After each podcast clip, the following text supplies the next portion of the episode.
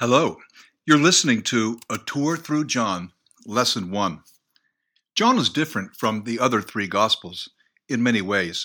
They resemble each other quite a bit Matthew, Mark, and Luke. John has, for example, the most universal focus of the four Gospels. Mark speaks to those in the Roman world. It's not the emperor who's the Son of God, it's Jesus who's the Son of God. And that is actually mentioned in the very first verses of Mark. Mark's also quite short. Matthew is written to those from the Jewish background, though it ends with the command to get the Gentile mission going. Jesus is the Messiah. In Luke, the focus is the entire Gentile world, where Jesus is the ideal human. Luke takes the gospel from Galilee to Jerusalem, just as in the book of Acts it goes from Jerusalem to Rome, although many other parts of the empire are left out for the purposes of, of simplicity.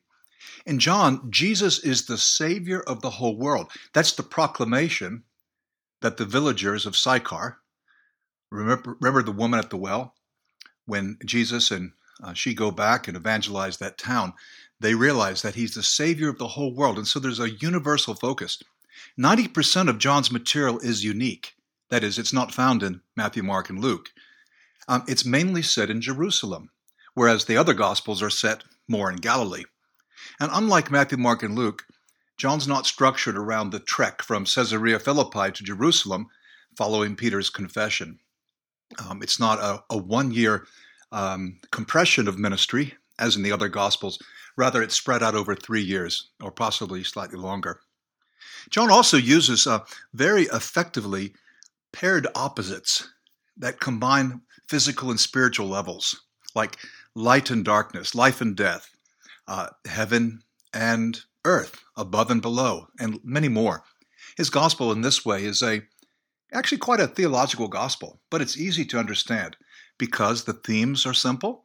Uh, there are large amounts of narrative, and uh, the vocabulary is simple as well.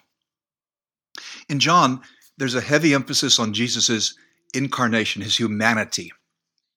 For example, in chapter 4, he's fatigued. We find him in anguish in chapters 12 and 13, irritated in chapter 2, weeping in chapter 11. He needs friends, and he has friends, chapter 11. And this theme of Jesus being uh, human was really important for the early church. We may get it backwards and think that they didn't really believe that he was God. In the ancient times, it was pretty easy uh, to believe that a God had come down to the earth, but not as a human, not really human. If so, it would be, just be a disguise. But Christians believe that John, uh, that Jesus truly became a human. And there was a kind of a struggle to accept that he was fully human. Fully divine, sure. Fully human, not so much. And uh, this is also why we have 1st and 2nd John in the New Testament. About the structure of John, and I'm, i know I'm giving you a lot of introductory things in this opening lesson. I hope that's okay. Um, I just want to set the stage. We, we will see that there are seven signs in the Gospel of John, seven confessions, seven I am statements. These will be clarified later on. If you want to see the purpose of John, look at chapter 20, verses 30 and 31 for his own statement of purpose. He tells us exactly why he wrote the Gospel. Now, if you want to go a lot deeper, um, check out the New Testament chapter notes at this website. Each uh, each section has a reading and then general comments, and then an advanced section. And that's what you want to take a look at. Uh, the New Testament chapter notes are about 400 pages. In this series, I'll be reading from the New Revised Standard Version. I'm quite aware that the more popular versions these days are the New International Version. Um, uh, probably the English Standard Version is coming up. Um, I like the NRSV for these purposes because um, the purposes of, of this series because it's very accurate, uh, kind of like the New American Standard. So we're going to begin reading the prologue of John. That's the first 18 verses. And we probably won't get all the way through it, but we'll finish the prologue tomorrow. In many ways, all of chapter 1 sets the stage for the Gospel of John. So some scholars would say that all of chapter 1 is the prologue, but I'm going to stick with um, just those first 18 verses. Let's read. In the beginning was the Word, And the Word was with God, and the Word was God. He was in the beginning with God. All things came into being through him, and without him, not one thing came into being. What has come into being in him was life, and the life was the light of all the people. The light shines in the darkness, and the darkness did not overcome it. And we'll just pause there, alternating text with, with comment. In the beginning was the Word. This is a clear harking back to Genesis 1 1. In the beginning, God created. And it's nearly identical to 1 John 1 1. In fact, if you if you read uh, the beginning of this in Greek, and then you read the Greek Old Testament, starting in Genesis 1, you can see exactly what's going on. It's identical language. The word, the logos. Now, logos can mean word, saying, message, talk, conversation, question, preaching, account, value, grounds, charge, matter, thing, reason. okay, it doesn't mean all those things in this passage, but it's something reasonable, it's communicated, it's logical, um, it's, uh, it's something uh, concrete, something that can be understood. So the beginning of creation is not just a feeling or some sensation, it's something more logical. It's something involving reason. And God is going to speak through his Son. His Son is that word. If you want some Old Testament background, check out Proverbs 8. Okay, so the beginning point for understanding God including the communication of the Word of God to those who don't know Him, is reason. It's not wordless, mystical experience, but it's a communication given by God Himself.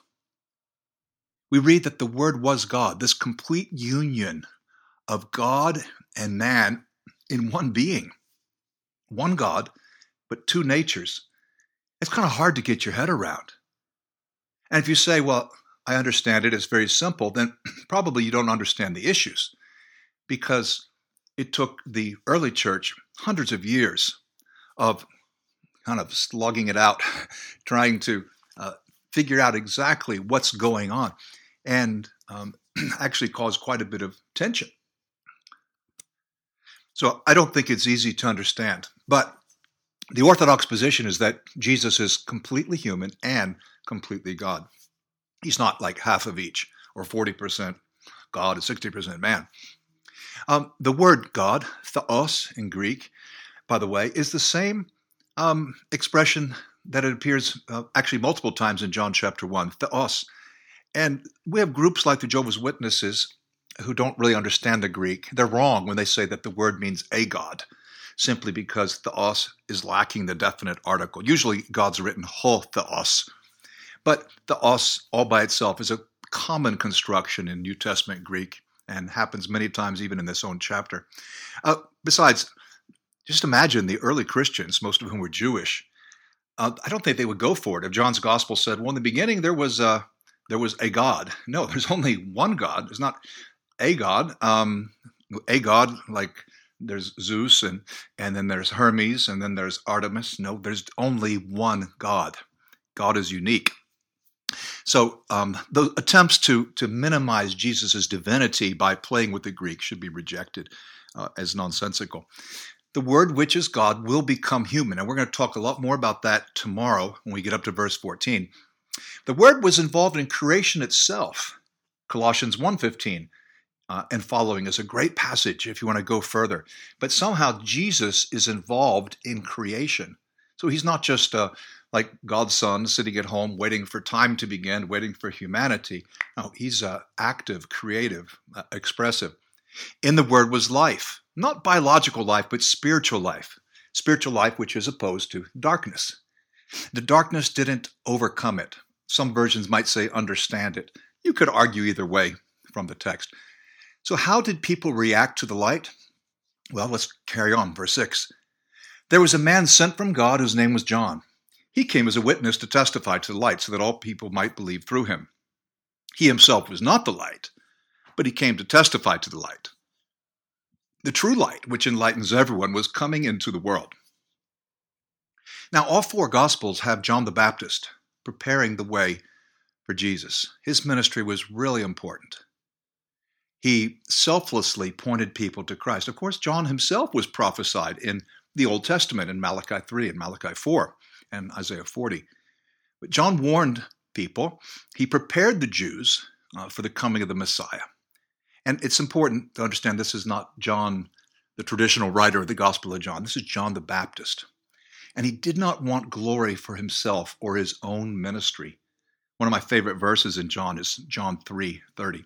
About midway through this series, I'm going to but we'll have a, a morning where we just look at verses to learn, verses to be familiar with or memorize in the first half of John. And we'll do it again later on uh, so that we can really learn a lot. It's so important that we follow John in his example, of not preaching ourselves, 2 Corinthians 4, not trying to impress others about you know how together we are. And uh, I, am sure we've all done this at some point. There was definitely a time when uh, I used to I'm sure I came across um, pretty boastful of the church. I mean, and I would say things that maybe they weren't even true at the time, but you know, look at us. Every member has daily quiet times. As a result, most of us know more than any denominational minister. Soon we'll be the biggest church in the city, doubling every year, and we'll evangelize the world in a few decades. We've never had a divorce or a, a hypocrisy. We're interracial everyone's repented of prejudice and now we're colorblind. And if members ever cross the line into serious sin, there's discipline. And that's why our congregation is relatively pure. We take holiness so seriously. We are the kingdom of God.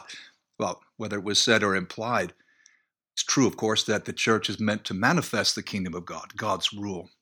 But the church is not in the spotlight. It's not the church we preach, it's Christ.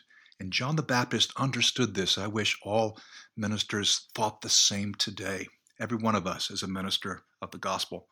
Well, it says that the true light, which enlightens everyone, was coming into the world. That true light is not something divine within us, like some Hindu or Eastern or New Age concept.